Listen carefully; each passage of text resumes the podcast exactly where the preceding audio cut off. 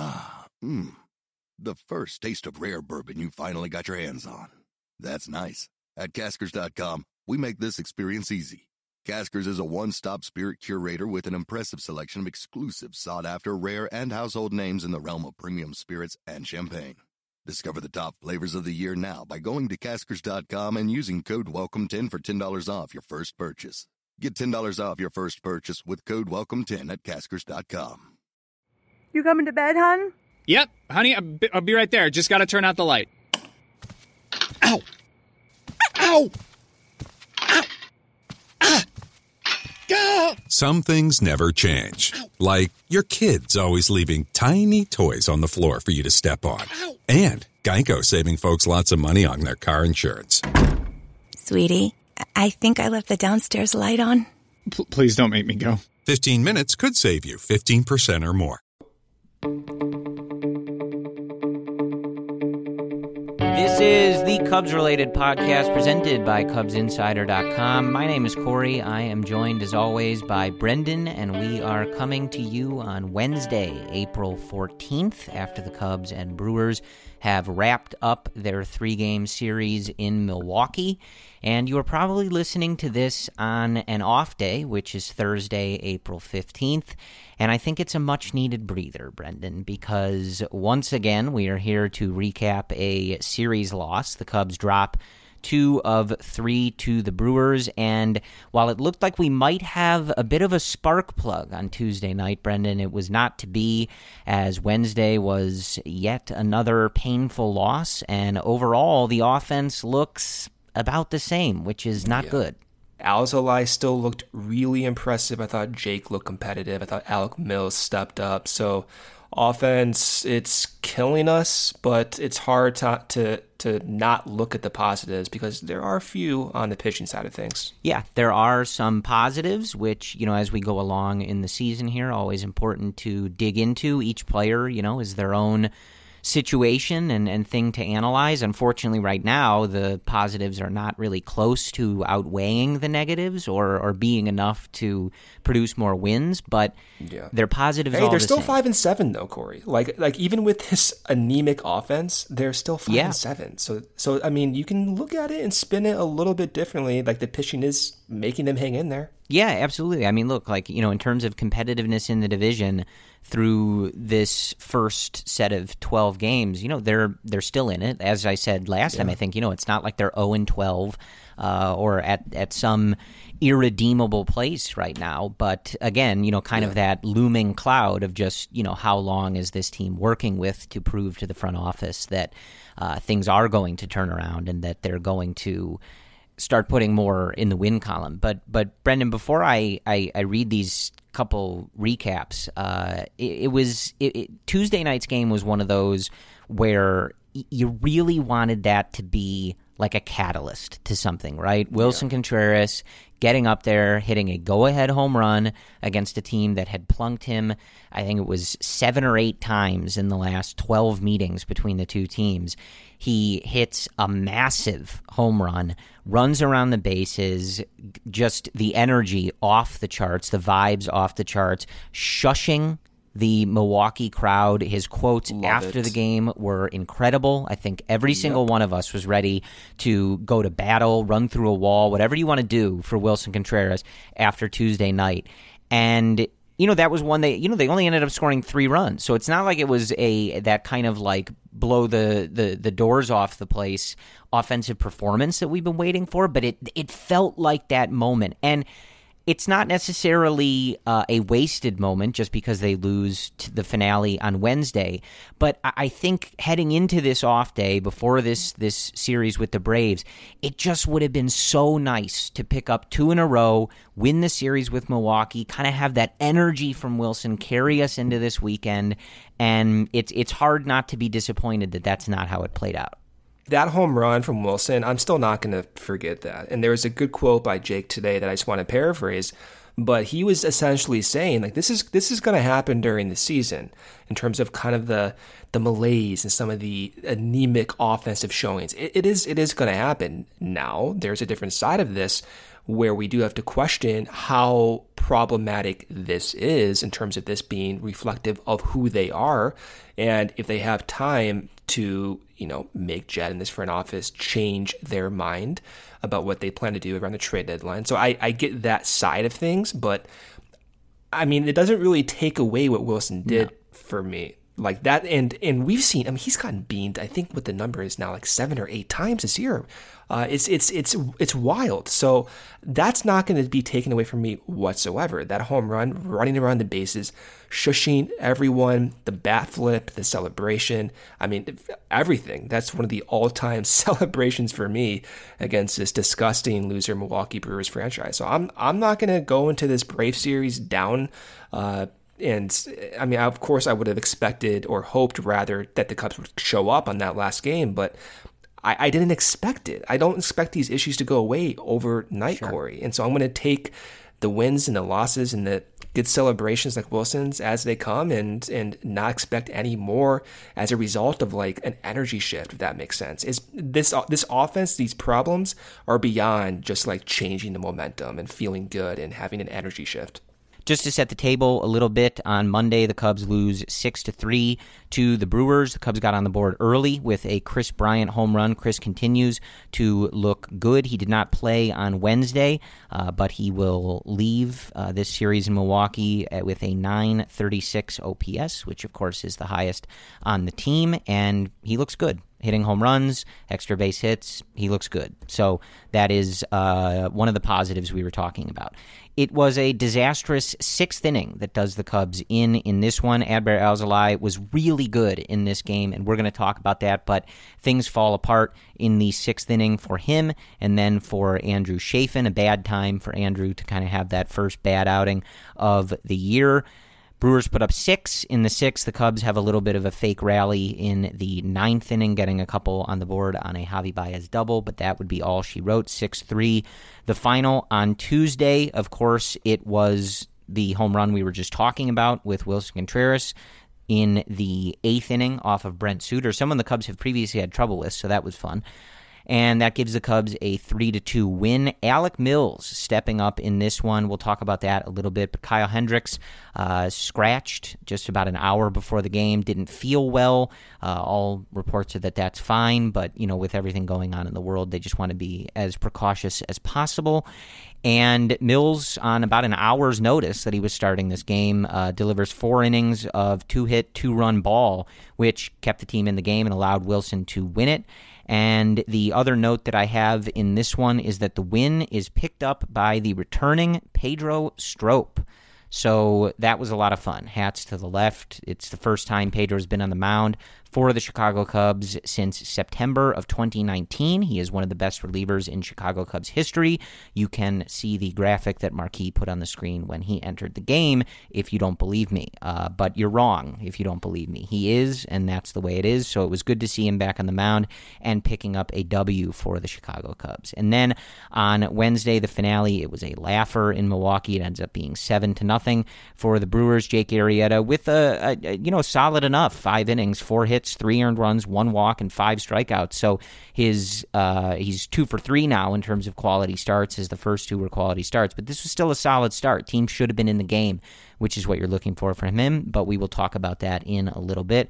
Cubs offense only musters four hits and strikes out 12 times. So that is the story from Milwaukee. So, Brendan, I, I think the let's let's do let's touch on some of the positives. I want to talk about the starting pitching a little bit, and then we can get into the offense. This is basically a theme. I, I, I wish that the episodes were able to take a different template, but it, it's about the offense. That's what it's about. So, but I, I want to start with what you saw from these pitchers. Not a lot to look at with Mills. I just wanted to talk about that was a big effort from him stepping up uh, on short notice kept the team in the game, gave them four innings, and like I said, allowed them to win a game three to two, which is not easy when you've been in the bullpen and you know your role is kind of switching around.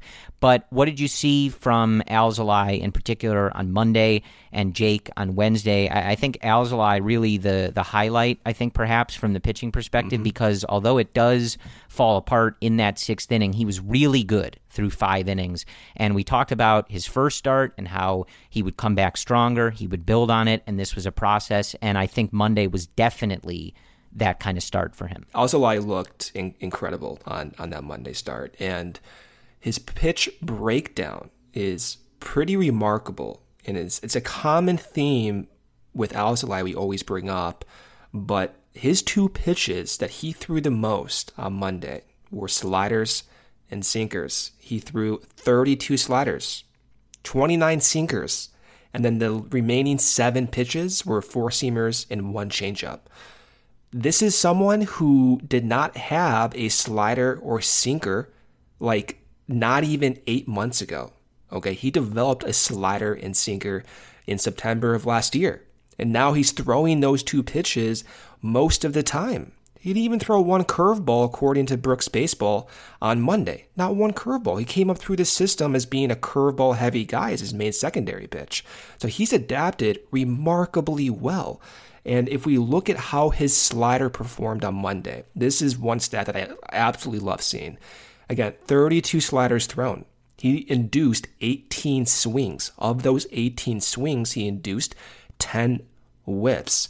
That type of whiff rate, let's just say that averages out during the rest of the year. That would be a whiff rate almost threefold higher that you typically see from an average pitcher in the league.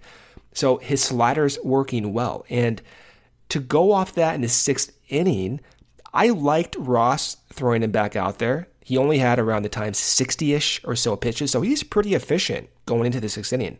And what I also liked about Ross, and it didn't it didn't work out, but I still like the process. I did too. Is yeah. he yeah, he gave Adbert the chance, but he knew and he had the foresight, Ross did, of having Chafin come in.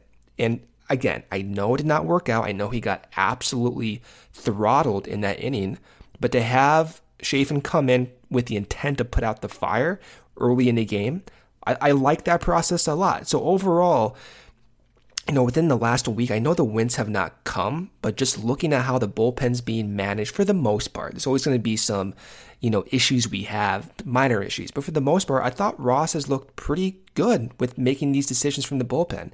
And I like how he's managed his starters. And I really like seeing these guys take the next step. And to our earlier point, if not for the starting staff, who knows what this team's record would be, man? Like five and seven, we're lucky to be five and seven. We're lucky to be in almost every single one of these games because guys like Arrieta and Alzolay and Trevor Williams Sands that last start. They they've kept the team in the game and even Alec Mills Corey coming off short rest, literally getting the nod one hour before he stepped on the mound gave the team a competitive effort. And that's all you can ask for. And from Tommy Hotovy's staff and Craig Breslow's development infrastructure, this is why we stressed so much for the past three years that we wanted to see this grow. And now the offense will have to adapt and develop and, and adjust because they won't go anywhere without that. But for the time being, the pitching is holding them together. And for so many years, it seemed as if the offense was always the glue, the young offense, the young core. And that's not the case right now. Right. And I you know, I think like part of this pitching staff too is I think on the whole, like there's gonna be some games that get away from them, right? Like they give up seven runs as a staff today on Wednesday in the finale. But on the whole, this was a staff, right? You traded away a guy who almost won the Cy Young and who throws hard, has a very heavy mix of pitches in you, Darvish, and you went with a much slower, contact based, a different approach, right? So you you were never asking this staff to pace this team or to you know be a part of a team that's winning every game one to nothing. You're just asking them to keep you in the game generally, right? Like Kyle Hendricks, you're asking more of, but in general you're basically just looking for this staff to keep you in games, right? Give you innings and keep you in games. And for the most part, they've done that. And that was kind of what uh, you know each each pitcher I think did a good job of that in this series. Like you said, I think the process was good in that sixth inning on Monday. I had no problem going to Chafin. He's been one of their best relievers, right? He's he's been the second best reliever on this team, save for Craig Kimbrel, who's been lights out, right? And I thought the process was good. It just didn't work out, right? Um, mm. And part of the thing on Monday, and it, it sort of brings the offense into this, this is tough to quantify, and and you, you know I, I don't think Adbert's ever going to admit to this or anything like that. But it's hard pitching when your offense can't score, right? Once Adbert gets into trouble in that sixth inning on Monday, once the first guy reaches, right, you have to think that he's probably pressing a little bit or or pitching. I don't want to say pitching scared, but these guys know the offense isn't picking them up right now, right? And so it's not easy for Alzolay or Chafin or David Ross and Tommy Hotovy in those situations because everything is impacted by the fact that everybody kind of knows the offense is struggling, right? So it, it's not to excuse that inning ending up in a six spot, a crooked number for the Brewers, etc. But it does change it changes everything. It changes how Alzolay might be thinking and pitching out there. It changes what Ross is doing, and it might change what Chafin is doing. It, it, it's a different game when you are clinging to a one run lead and you're kind of thinking that that might be all you get. You have to win this game yeah. one to nothing. It's not easy. You have less margin of error, right? right? Like yeah, when you're course. trying to nibble around the, the zones, like that might inform pitch sequencing and the calls and all that stuff. Right.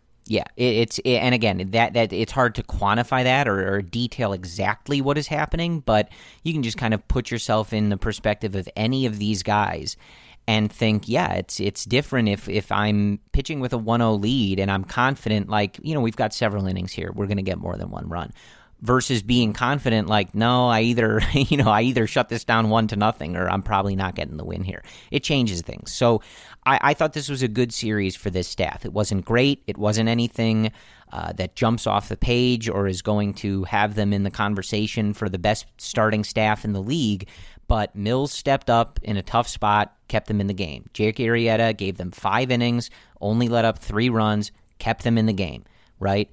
Alzolay really good five innings. That sixth inning was a mess, and it you know wasn't just on him, right? Those were inherited runs. So it is what it is. But I think this staff, at least at this point, is doing all they can. And for Alzolay specifically, I, I you know again He's young. He's he's at an interesting point in his career, right? He was uh, sent to the satellite squad today. That's not for his performance. That's just to get innings up with what's going on with Hendricks and to you know utilize the roster. It's got nothing to do. Adbert will be back, right? This isn't some weird thing from the front office. It makes sense. Um, but I, I thought this was a building block start for him, which is important. Like this is that's what this year is for him. You know, it's it's he's not supposed to be going out there and like hitting his absolute ceiling right now. These things take time, and I thought this was a productive start for him. So overall, I think this was fine from this starting staff, and you know ultimately it all comes back to this offense, Brent. Let's just talk about this. Let's do this. Um, let's talk about the offense, Brent. And, and I think it's it's worthwhile again to reiterate what you said that you know right now this team is five and seven and it's a tough portion of the schedule. It's not going to get any easier in terms of the offenses that this pitching staff is facing or the pitching staffs that the Cubs offense is facing. So they're they're they're going to have to right the ship and soon uh, if they want that record to get better. But it is worth keeping in mind that you know right now the Brewers are seven and five, the Cubs are five and seven. This is not some insurmountable lead that somebody has in this division uh, or some you know insurmountable spot that the Cubs have found themselves in. They're they're really bad on offense right now, but in terms of competitiveness in this division, they're just fine, right? It's 12 games into the season and they're right there. So however you want to take all that is is up to you, right? You, you can be optimistic or pessimistic. That's up to you, but that is the reality for now right? Of course, with the looming, you know, energy of Jed Hoyer and his cell phone uh, as it relates to making trades hanging over all of this. But where I want to start, and, and I'll, I'll throw it to you, Brendan. You can kind of take, we can look at one player if you have any thoughts on it as a whole. The the something we've talked about that is still happening is the team is not making enough contact, and they are definitely not making enough contact on pitches in the zone. There's a lot of meatballs going by this team that are not being swung at or are not being barreled or you know taken for extra bases. The the slugging isn't there, right? This is a team that is relying on walks and slugging, and the slugging isn't there. So that's not good. That's you know that's an obvious place to start. But after the game on Wednesday, the Cubs are hitting 163 for their team batting average with 122 strikeouts and a 561 OPS through these 12 games. And if you look at batting average and OPS, the second to last team in the majors is actually the Milwaukee Brewers, and the Cubs are not close to their numbers in those particular categories. Uh, so David Ross says, "quote We can't live and die by the home run," which is what they're doing, and they're not hitting enough home runs. So it, it, it, it didn't get any better in this series, Brendan. Now the the Cubs face some tough pitchers in in this series with Peralta and Woodruff and Burnes, and that can be true, but it like I said, it's also not necessarily going to get a lot easier as they go forward here with some of these teams that they're playing. So I I, I think I guess I would ask you has anything changed in these three games from your perspective of what we're looking at? I know you said earlier that these things aren't going to change overnight, but we've got three more games to look at, to discuss. Has anything from your perspective changed, or is it still kind of just knowing that they're not going to be this bad because they will not be the second worst or worst offense in the league? They just won't. Uh, but what did you see anything different in this series, or are we basically just waiting for the same things to change whenever they might change? It's it's puzzling because I do feel like in some respect it is a team wide issue of what we're seeing. On the other hand, I do feel as if a lot of the problems are individualized, but generally speaking, a lot of the same guys are going through the same problems. So it's hard to kind of dissect it out and try to figure out what the issues are. For example, when we look at Ian Happ and Jason Heyward, both those two guys are not swinging at bad pitches and they're actually going deep into counts. Both, but both similarly are just missing their pitches. Both of them have expected weighted on base averages that are below league average. So in that sense, I do see some similarities from like a team wide type approach and you can even say the same thing about Willson and, and Tony. They're missing their pitches. Really, the only guy on this team that is not missing mistake pitches is KB. Everyone else is missing their pitches. So it is puzzling to some degree. It is team wide, but then you look at Javi, for example, and we'll get into the more specifics in this in this episode. But but Javi is is on a completely different level of of mystery. I, I, I truthfully don't know what is going on with Javi. And I was trying to think about this for hours this week. I can't figure out what went wrong. So in 20 in 2018, when he had his MVP season, I'm pointing this out because that was the year that Chili Davis made Javi more upright. He opened his stance a little bit, and he actually got rid of Javi's B hack that we saw with two strikes. And I liked that at the time because what happened? It coincided with Javi's best year of his career. But I'm remembering instances in 2016 and 2017, especially in that playoff run in 2016, when Javi closed up his stance did not stride whatsoever with two strikes. And counterintuitively for many people, he had a lot of good at bats and had a lot of base hits and two strike counts. And even Joe Maddon talked about that in 2016 and 2017. Javi was, I mean, he's not going to be an amazing two strike hitter and maybe not even average, but he'll be, he was competent at the time. For the last two years, three years now, including 2021, it's been anything but that. And Fangraphs did an absolutely, I mean, it was a good piece, disgusting in terms of how it makes me feel. Yeah. But they dissected Javi's 2020 season. They're dissecting his recent 2021 start, and even to some degree what he looked like in the tail half of 2019.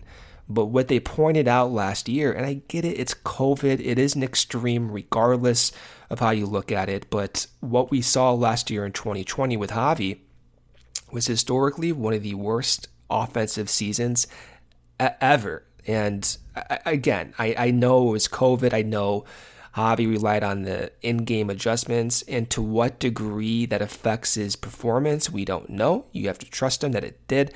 Regardless, if you look at his K rate and his walk rate, it was combined one of the worst stretches ever. Only three other players have had similarly poor walk rate and strikeout combinations.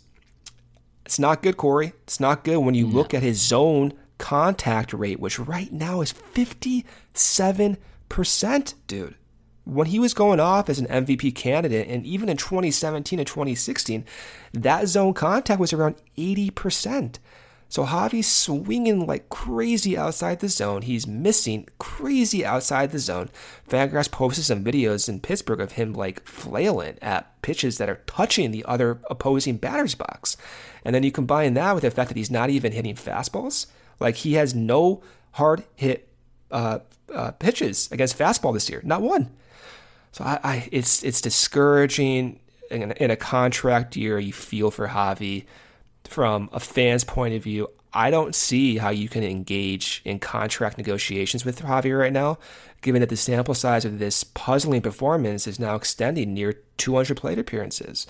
And these types of plate discipline numbers, I know I'm going off here on a tangent here, but I know a lot of these plate discipline numbers, they stabilize fast. You know, swing rate, strikeout rate, you only need around 50 plate appearances or so to, to actually say, hey, most of what we're seeing is probably due to the to the hitter himself and not mostly due to randomness, even though you can't exclude all the randomness. So that's all to say, I don't know if we can expect Javi to return to 2018 form. I don't know if we can expect him to get to 2017 and 2016. And I say that because his methods in 2016 and 2017 were different than his methods now. He implemented a B hack for two years in 2016 and 2017, got rid of it in 2018, still had success, but maybe the league adapted since then and to a point where Javi has to now go back and try to find what worked well in years even before 2018. Will he do it? I, I, I have confidence that they're going to try a lot of different things. Am I confident it's going to work? honestly, I'm, I'm not. Uh, I'm not confident. And they've tried so many different things in years past with Schwarber. He had great stretches at the time. He changed like every two to three months mechanically. Didn't work for Schwarber. And maybe we're going to get to the point where it just doesn't work for Javi. And I, I hate saying that. Yeah. So Javi is a very interesting case. And while we're talking about this, I, I, I do want to offer up that, you know, I, I think anytime you start talking about any of these top players, I think in particular, there there is sometimes a sentiment of, you know, why do you focus on Javi when the whole team has been really bad? And the answer to that is because he's Javi, right? This team is built around a few of these guys. The idea is built around them being better than everybody else, right? And in a contract year where, you know, I think we entered the year where a lot of people would, ha- you know, have freaked out had you told them we entered the season without extending any of them to some people, especially Javi Baez, right? And so the reason that we focus on Javi is because, as we've said before, like this, he, he he's supposed to be the star on this team, right? Or one of the stars on this team and you need him to be doing that. It's the same reason in 2020 that we spent almost every episode and every article you guys probably read in the newspaper or online was about Javi Baez and Kris Bryant, right? And you know, not nothing against someone like David Bote. Uh, I have a lot against Eric Sogard, but like those two guys, those two guys not performing well isn't what sinks or swims the Chicago Cubs. That's why we don't spend 20 minutes talking about David Bote and his contact rate or whatever, right? Because this team runs through Javi Baez and Anthony Rizzo and Kris Bryant and Willson Contreras. It doesn't run through David Bote, right? So that's why we're talking about Javi, right? And and this is kind of one of those things where you know this is the reality of the situation, and and he's going to have to deal with this. Uh, you know, if his if his numbers improve or if they don't improve, when you enter the free agent market and you're looking around at what Francisco Lindor got, and you're looking around at what Fernando Tatis Jr. got, if you want to be in that conversation, right, along with it comes the criticism. And I, I, think y'all know that Brendan and I both love Javi Baez. We love basically everybody on this team. Um, but we have to be honest about these conversations you know? So that's that's I, I, just wanted to answer that because I, I do see that. I saw brett from bleacher nation getting yelled at like why are you picking on javi? It's like because he's javi you know? Like that's why you know? This offense needs him to be a star. We all want him to be a star. So we're trying to figure out why that's not happening. And i think you know it's it's to me right now, you know, I think you highlighted it pretty well with some of those numbers, Brendan. And I think like the key right now is that Javi's always had some some bad tendencies, right? We know he swings at balls in the dirt, right? You know, and that's been like one of those things that almost bothers you from opposing fans, like, oh, just throw Javi a slider in the dirt. It's like, yeah, we know, right? He chases a lot, but throughout his career, he's been able to mitigate that by making, as you pointed out, Brendan, more contact on pitches in the zone and when he gets those mistakes and doing damage with them and that's not happening. So this is kind of like a confluence of all like the previous bad factors, although they're they're worse now than they were, with this added element of not doing damage on those pitches in the zone that he's swinging at. And if you know you're watching these games, I mean he struck out six times in this series, and I feel like if you're watching these games and you don't say to yourself like, "Ah, that was the pitch, Javi," like that was there, and you're certainly not just saying it about him, but it it happens on a daily basis where you just sort of feel like in another year he would have hit that pitch to the moon. And you look at some of these numbers and they're just not sustainable, right? Like it is he has to make adjustments or this isn't going to work because a you know, where he's sitting right now at a 2.1% walk rate, which would be a career low. He's never been a guy that walks a lot, but that's still a career low. Uh, his career rate is 4.7%. And right now he's got a 44.7 K rate. Brendan. Like that that's just not going to play, right? Like his career rate is 29% ish. In 2020 it was 31%, right? Mm-hmm. 2018 yeah. when he nearly won the MVP, it was 26% it's 45% right now. Strikeout, 45% of the time he's striking out. Like that is just not a tenable profile for someone who is also now not making as much contact on pitches in the zone. So he's been able to hit some home runs. He had a double on Monday night to drive in some runs. So that's what's kind of lifting these numbers from being, you know, just even worse but he's also not mixing in as much of that contact that we've seen before that allows him to reach base, you know, on balls hit in the infield or turning singles into doubles and kind of stretching those numbers a little bit because he's just not making contact as much and he's not doing damage on those pitches in the zone. So I, I don't know, man. I, I mean, he has to make an adjustment because these numbers are just not going to they're they're just not going to work. And and you look at where he's rating in uh, some of these numbers, like that K rate is the second worst in all of baseball. The contact rate is the worst in all of baseball. His contact rate in the zone is the worst in all of baseball. Like it, you know, again, like I love Javi Baez, right? I don't think that's ever been something that you would disagree with if you listen to this podcast, right? And I know you do too, Brendan. But he, he like a lot of these numbers are the worst in baseball. There, there's no positive way for me to spin that, and I don't feel mm-hmm. like it's coming at Javi to point that out. Like having the worst K rate and contact rate and zone contact, like that that's not good. There, there's no way for me to positively spin that. Um, he he looks good on the defensive side. He saved a run on a, on a diving play up the middle that in a one run game, right? When Willson hit the home run, you could argue that that was a game saving play by Javi Baez. The defense is still there. He's still going to be El Mago at times, but it has to start coming at the plate. And I I don't know what the answer is, um, but he has got to find a way to cut down on the pitches that he is chasing out of the zone.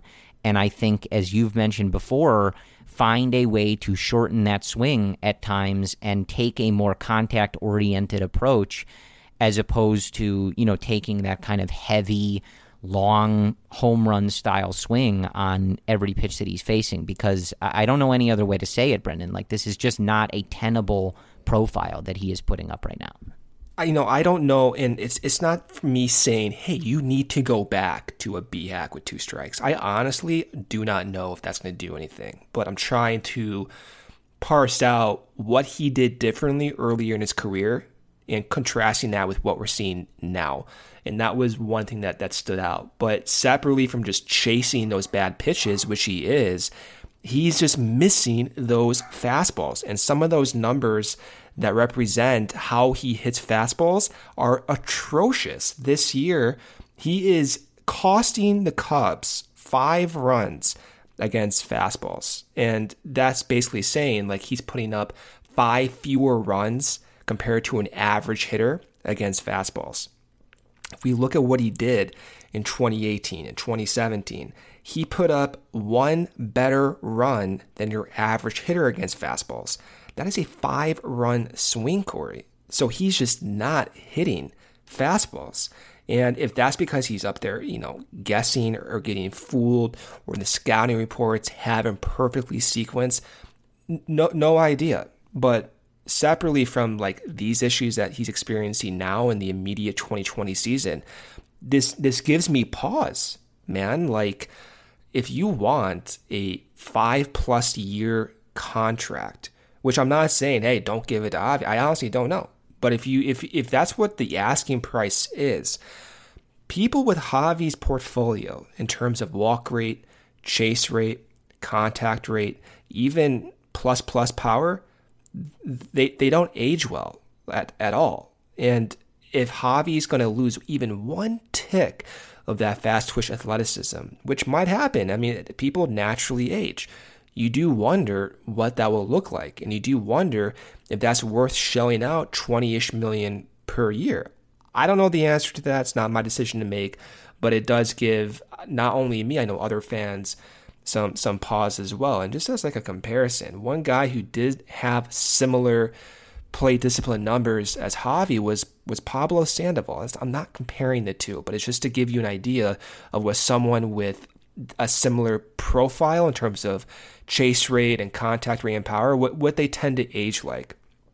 And I think it does give me a little bit of a of, of a pause when we talk about his his long term future. That that being said, though, Corey, when Javi was first called up in 2014, he whiffed at an historically low rate. So he, I mean, it's almost funny, you know, not funny, but it's it's it's funny when we talk about 2014 to now because he's doing something similar seven years later. But Javi did adjust. He was able to get beyond that and implement successful changes to his approach. So that means he is capable of doing that because he's shown it before. Now, do we want to rely on that? No, but I think you do have to recognize the possibility is there for Javi to adjust again because he's done so a few times now. I'm not a hitting coach, you guys, um, but I think we're all watching the same thing. Uh, you know, and and look, I think this applies to the offense as a whole. Each guy is a different case, right? You can look at some of these guys' numbers and wonder if they're getting unlucky. You can wonder if some of these guys you know just need some simple tweaks uh, in their approach or how aggressive they're being, and you know that can kind of fix things. Some guys, you know, you need a couple bloopers to fall in or a couple bleeders to find a hole, whatever it is. Um, but it, it has to get better, and I, I know that's not like expert analysis, but this team, as you said, Brendan, is probably lucky to be at the five and seven area right now, and they are still in all of this. It's been 12 games, right? Like we're still, we've got 140 something games. Uh, we got 150, right? My math is terrible on the fly. We got 150 games left. Like that's that's a ton of baseball. So y- you don't want to be like losing your head over 12 games. It's been a frustrating 12 games from this offense. I get it, um, but at the same time, there there are differences between each of these guys. It's not as simple as just saying like, ah, it'll get better. It, it's not going to stay this bad. And I all off season, right? Like you and I, Brendan, like I I did not buy into 2020 for a lot of these guys, and I said repeatedly, I think, the phrase that Javi Baez is a better hitter than this. But it, it, it seems to be a question of some of these habits that, that he has had or developed or allowed to kind of creep back in, whatever it is, and he, he has to figure out a way to adjust because the rates he's putting up in some of these categories, it's just not going to work. Like he'd have to be hitting a home run in every at bat where he's making contact, right? To you know make up for a 45% K rate and never taking a walk, and it, it it's just he's just it, it's sort of a a bigger a smaller version of of the bigger issue on the team, which is, is that the slugging is not there to go along with these other numbers, and that is what this team is built on. That that's how they're supposed to succeed, right? You're you're you're okay taking the strikeouts. You know they're going to walk. You're okay taking the strikeouts, and maybe not being a contact heavy team, right? We know that about this group, but that means you have to slug, and they're just not doing it as a team. You know, um, Kris Bryant's overall numbers look pretty good.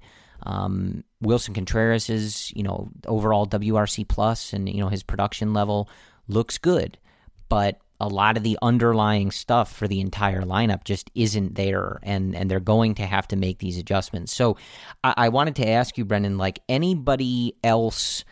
Javi, we've identified some of the particularly concerning things, and you know the way that, at least for now, you'd kind of envision him tweaking those things and improving those things to kind of settle things down a little bit. Is there is there anybody else in the lineup that is particularly concerning to you? Because I think when you look at some of these guys underlying numbers, there's a few guys in here where I, again, not to write everything off as being unlucky, but you can look at what they're doing from an overall level right? And I, am talking everything: walks, strikeouts, the type of contact they're making, um, you know, the the amount of contact they're making, everything. And you can look at it and go, I, I think this is this guy's fine. He it it's just it's a slow start, maybe getting a little unlucky.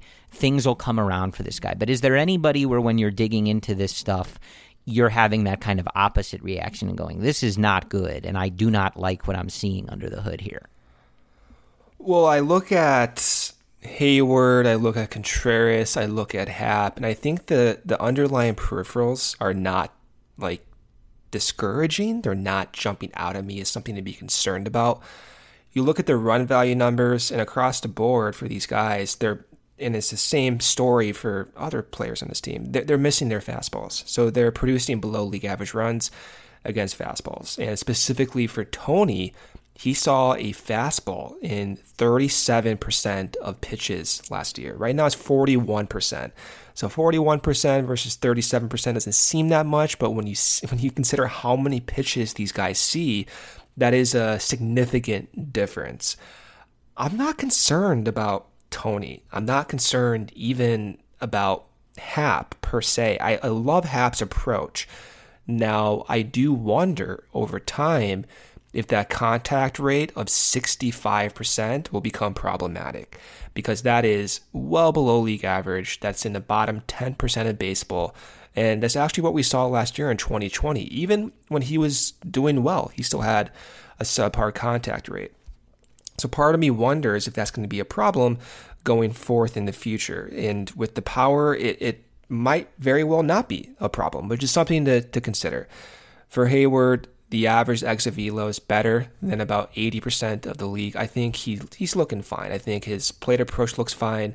You know, he's had some really hard hit balls to the pull side that is a problem right now for J.A. 73% of his batted balls to the pull side. You want that to be around 40 to 45%. That's what we typically see for an average player, and that's what we typically see for J.A. in years past. Well, and he's one um, of those guys, too, in, in the past years when we've been kind of watching his progress. It was very clear that things were trending the right way for him when mm-hmm. he was taking those line drives to the opposite field, you know, in front of the left fielder, obviously, you know, for home runs yeah, I mean that's that's you, you nailed it right there. You want to see him have that trademark line drive to that left center gap that we've seen in in the past right. uh, about two years now. So I, I think it will come. Uh, I'm I'm truthfully not concerned about J-Hey. I'm not really concerned about Tony Happ. I'm just kind of curious about, even though overall I think the sum looks fine. And that's the story of, of this team, just missing their fastballs. One, one last guy before we move on here that I do want to highlight in a not good way. Yeah, I know who this uh, is. I, I think you do. And again, it is early and things can change. So this is not a final opinion. But Joc Pederson looks like absolute trash Corey. Yeah. And I, I he had a great spring. I do like his attitude. It seems like he fits in well with the clubhouse. Tony's talked about him in very encouraging ways. I, I, I think Joc is a good fit for this team from that point of view. But what we've seen at the dish and even defensively, I'm like, ugh, like I, I don't I don't know I don't know about this. And the signing makes sense. Seven million. He's destroyed right-handed pitchers over the years. He's destroyed velocity over the years. His contact rate has gone up over the years. We're seeing the complete opposite right now. So he's making almost 70% contact. Can't happen. Can't happen when you're not hitting the ball that far. And can't happen when you're playing, presumably because you smash right handed pitching. And he's not doing that.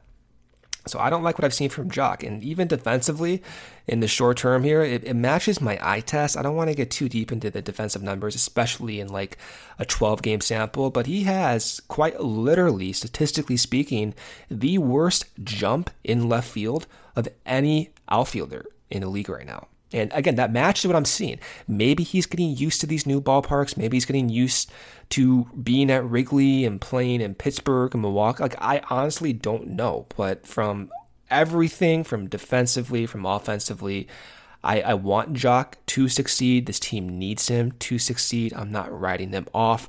But every single thing the man is doing has been below his career rate, below his norm. Uh, extremely discouraging. And I think if we're looking at anyone besides Javi on this team right now, we are questioning, hey, is is this is this okay? I think Joc is at number two. Yeah, and I, I think it, it, it, you you can dig into each of these guys individually, but especially because it's it's twelve games, and also the added factor that the Cubs have only faced two teams, and actually I believe have only faced eight unique pitchers in these 12 games. Obviously, we've seen a few of these guys uh, more than once. It's it's a little harder to dig into a ton of these numbers. I, I don't want to say reliably, but obviously that affects things, right? You're you're dealing with basically how two teams have decided to attack this this team and how eight pitchers have decided to attack this team.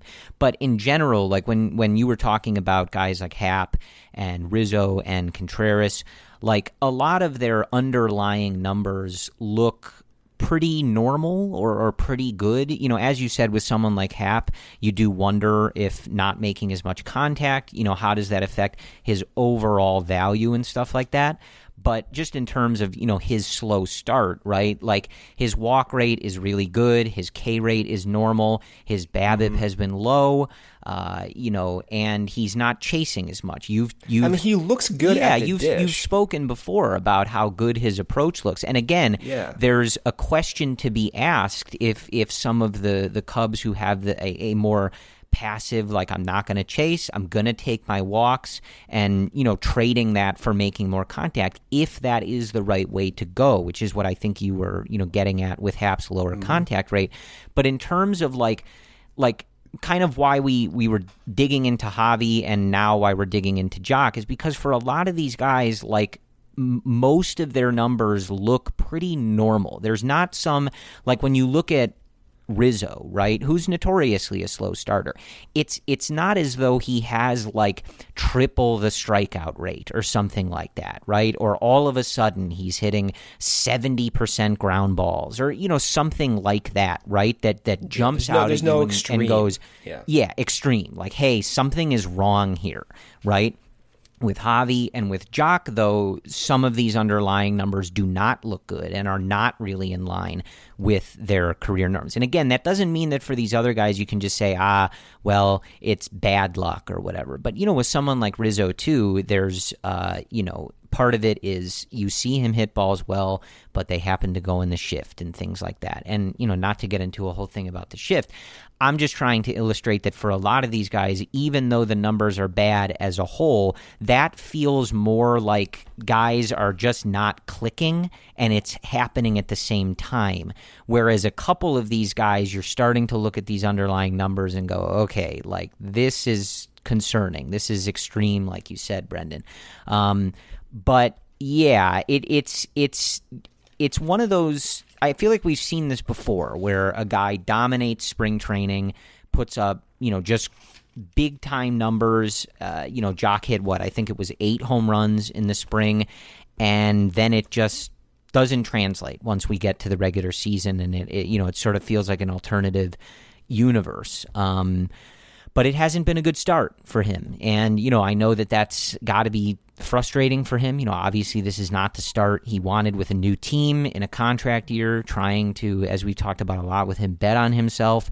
Uh, but, you know, it just frankly has not been a good start for him. And I think the things that, you know, really jump out to you, at least for me, you know, looking at some of the baseball savant StatCast data, barrel rate is way down, you know, so the number of, you know, the percentage of times where he's getting the ball on the barrel is way down. His average exit velocity is down.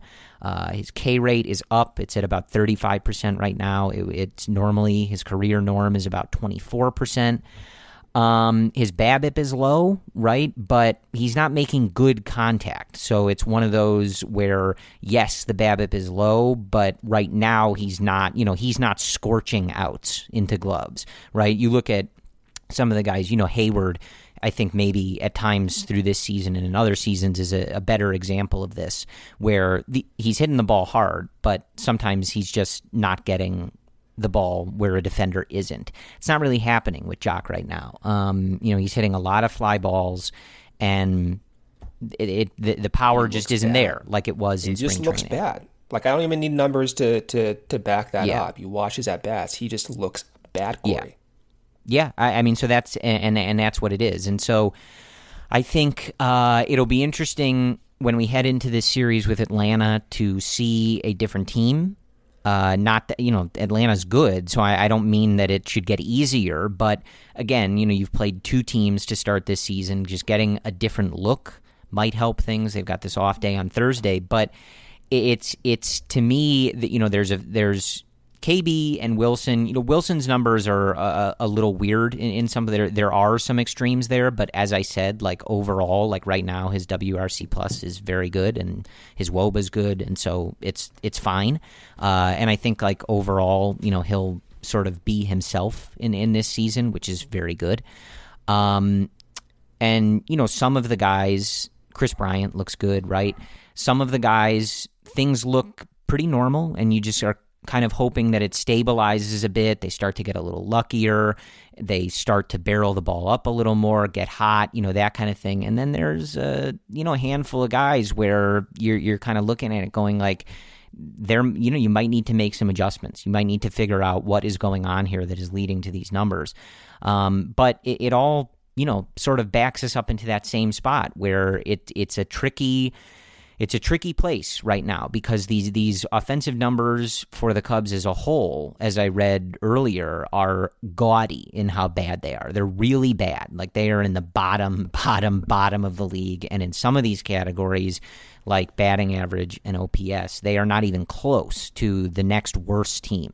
So it's just not good, and it's again that that constant balance that we're going to have with this team of it's early they are still, you know, very much with 150 games left, very much in the thick of the division that they are the reigning champions of.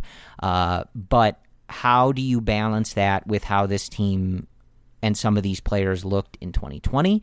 And how do you balance that with, of course, the ever looming possibility that Jed is intent on breaking it up, whether they turn it around or not? And I don't have the answer for that. I think we all, you know, kind of need to take the off day and hope that things get just a little bit better in this series with Atlanta that Brendan is going to take us through. So they do have an off day on Thursday. They will be back at Wrigley on Friday for an afternoon game at 1:20 p.m. Central. So the Cubs have not announced their three game probables yet, but we can assume that we'll probably see Trevor Williams and Zach Davies at some point. I imagine they're just waiting to see if, if Hendricks feels better after being sick for a few days. So, with that being said, we do have the Braves starters for Friday and Saturday's game. So, on Friday, we have Drew Smyly on the mound for the Braves. On Saturday, that game starts at 1:20 p.m. Central. We have Huascar Ynoa, and I completely apologize for that pronunciation. I'm doing the best I can. I think I actually did a decent job with that, just saying. Uh, on Sunday, we have Sunday night baseball. Now, the Braves have not announced their starter for that game, so we have no idea who will be starting for the Braves or the Cubs. But that game does start at 6:08 p.m. Central, and that will be on ESPN. The Braves are also off to a not so good start. They're four and seven. The Cubs are five and seven. So two teams who supposedly should be in competition for the for, for the majority of the year. We hope for the Cubs. We know for sure the Braves are a contender in the in the East not off to a good start. So I guess you know what I'm looking for this series. Pretty pretty basic. Uh, we need to hit fastballs. That that's it. The fastball numbers across the board for almost every single batter on this team is not good. So hit your mistake pitches. Be more like Kris Bryant. Hopefully Kyle's healthy and we're see, we're going to see him pitch this series. But that's what I got, Corey. Fastball, hit the fastball. Yeah, I mean, look, they they got a hit right, and I would prefer that they start that hitting on Friday and Saturday because they're listen, I can't predict the future, but that the, the Sunday night broadcast on ESPN is always unwatchable. But oh, listening Jesus. to them talk about the Cubs offense as it is right now, you want to talk about unwatchable. I mean, again, I can't see the future, but I'm warning you now to mute that broadcast because listening to those, uh, you know, Vasgersian and A Rod or whoever they end up having on there discuss the Cubs being in the bottom of the league in offense is not going to be. I'm not even going to give it a chance. don't give it a chance. That's what I'm saying. Yeah, don't even, turn it off. It either yourself. sit in silence, put on your favorite band, try to sync it up with Pat Hughes. Just don't you you don't want to sit through that. I promise. Yeah. Right? Um, they got a hit man. You know what I mean? We can spend all this time looking at these numbers walk rates, K rates, contact rates, whether they're chasing out of the zone, whether they're swinging in the zone. Like they, they just got to hit, right? Like you're not you're not going to win many games. You know, this is another. We talked about uh, that series with the Pirates over the weekend, and you know how they lost a couple games by six runs, and you know they they still have not scored that amount, right? We we talked about how they were trailing by more runs than they had scored the entire season and you know we're still there right like it was one of those things where like that win on Tuesday and everything with Willson kind of uh, distracted at least me for the moment and then like you know as we were watching the game on Wednesday, the finale, it like kind of dawned on me. It was like, yeah, that moment was cool, but they still haven't, you know, the offense isn't any better. Um, in fact, it was worse. So they got a hit. You know, I think this pitching staff, for how it was built and who it's comprised of, and what the expectations were of it, I think this pitching staff is doing all that they can. And uh, if the offense were there at all, I think we'd all feel pretty decent about this team. I think they'd be winning games, and I think we'd feel uh, certainly as we went into the season that they can be competitive in this division, which they still are because it's only been 12 games. But they got a hit, and there, you know, there's a lot to dig into. Each player's not the same, uh, but overall, you know the unit is not performing they are not getting it done and it's uh, i think dishonest to put you know too much concern anywhere else right now because if they don't start hitting none of this is going to matter. So take the off day try to relax uh, send whatever energy and and and kind of good mojo you can to the bats of this team and hopefully they get back to Wrigley Field playing a tough Atlanta team jacks him up a little bit, and we can get a little more production on that offensive side. But that's what I got. If I knew how to, if I or Brendan knew how to solve these issues, uh, we'd be working with, you know, Justin Stone and uh, Anthony Iapoce and some of these other guys in the Cubs organization. So we don't have the exact answer for you. We can just uh, kind of take a look at it and tell you what's particularly concerning or not. But I don't have the magic. I don't have a switch that I can flip to turn on this offense. But it I, again, I, I do feel confident at the very least it will not be as bad as, as it has been. They are better than this. How soon we see it, I don't know, but If this was the group for 162 games, they will not be second to last or dead to last in a lot of these offensive categories. I believe that with my whole heart. So I think that is where we will leave you. Again, enjoy your off day. Uh, I do hope that our conversation on Sunday evening, after the Cubs finish up with the Braves, is on a lighter note. And, you know, maybe we can talk about an offensive explosion or something else than the offense struggling and updating you guys on which categories they are currently dead last in because that is uh, I think we've done that you know for a few episodes here and it's already very old and I don't like doing it. So that's where we'll leave you. Uh, thank you guys for listening to the Cubs related podcast and tuning in. We will talk to you guys on Sunday evening. And as always, go Cubs.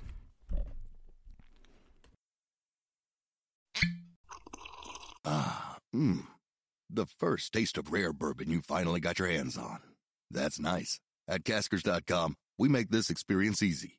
Caskers is a one stop spirit curator with an impressive selection of exclusive, sought after, rare, and household names in the realm of premium spirits and champagne. Discover the top flavors of the year now by going to caskers.com and using code WELCOME10 for $10 off your first purchase. Get $10 off your first purchase with code WELCOME10 at caskers.com. Ah, mmm. The first taste of rare bourbon you finally got your hands on. That's nice. At caskers.com, we make this experience easy. Caskers is a one stop spirit curator with an impressive selection of exclusive, sought after, rare, and household names in the realm of premium spirits and champagne. Discover the top flavors of the year now by going to caskers.com and using code WELCOME10 for $10 off your first purchase. Get $10 off your first purchase with code WELCOME10 at caskers.com.